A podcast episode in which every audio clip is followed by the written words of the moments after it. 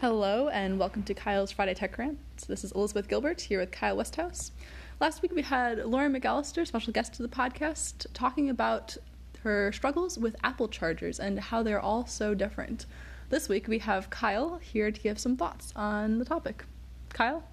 Yeah, so I uh, gave a listen to uh, Lauren's little uh, podcast that was done last week, and uh, I, I, enjoyed listening to it. I mean, it's good to get um, an opinion from an end user, someone who um, not worried about a lot of the complex things I worry about, and just cares about you know, the experience of using it. And it was good to get just some detailed feedback about experience, and uh, I don't know. I just enjoyed listening to it, and I think she provides some some good points about.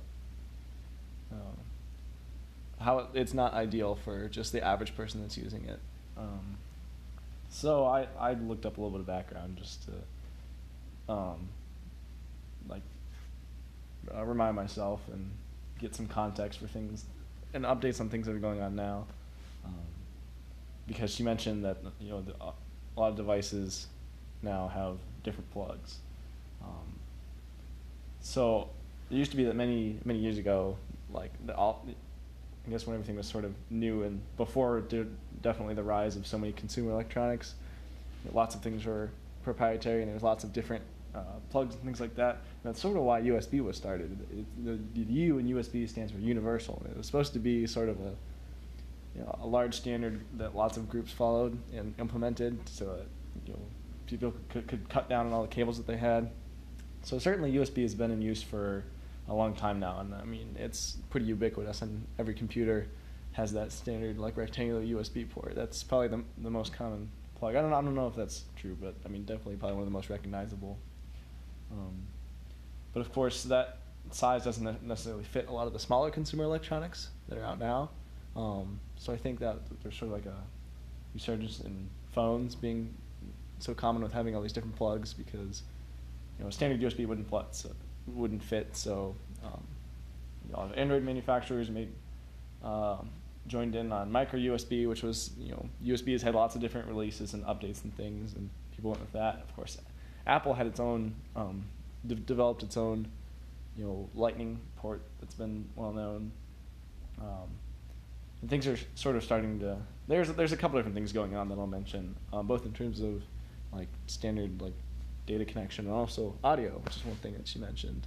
Um, I'll talk about audio for a little bit. She talked about uh, Apple recently, I guess somewhat recently, um, got rid of the 3.5 millimeter aux port on their phones, which is this you know it's the standard uh, plug that you are on is in on most headphones, and instead they you can adapt the charging port to use the headphones, or you can use AirPods. And a lot of people, um, maybe some more advanced users, complained about that and didn't like that um, because they they think a lot of the arguments were made was that basically Apple was doing it just to just to do something innovative to try and sell a new product to say oh we're so different not necessarily because it's better but just to do something different that stands out and certainly I think AirPods have sort of had this meme culture around them because they stand out so much, as many people have seen. Um, so I, I th- like it, it seems like a lot of people have basically adapted to it. They, they don't have it's not a strong enough concern for them to completely change their phone. Um, I don't think I, you know, I don't think right now I would get a phone without um, one of those audio plugs because it's important to me to have extra port. Um, but simply Apple took a gamble and said, "Hey, we're going to try and do this innovative thing and see if people really need it." And a lot of people said, "No, I don't need it. I'd rather get the AirPods vibes going on." um, so switching back to what's going on with like data connections now, um, USB-C is sort of the newest uh, like form factor, like the actual shape of the USB port. Um, and so that's certainly increasing in popularity. Phones went from uh, uh, mini USB to micro USB to now USB C. The good thing about uh, USB C is that um, based off of the new revisions that they've made and stuff, some so phones can be charged via USB C, some laptops can be charged via USB C, and basically USB C can transfer more power, and it can be bidirectional. So it means like lots of things can charge other things that couldn't before.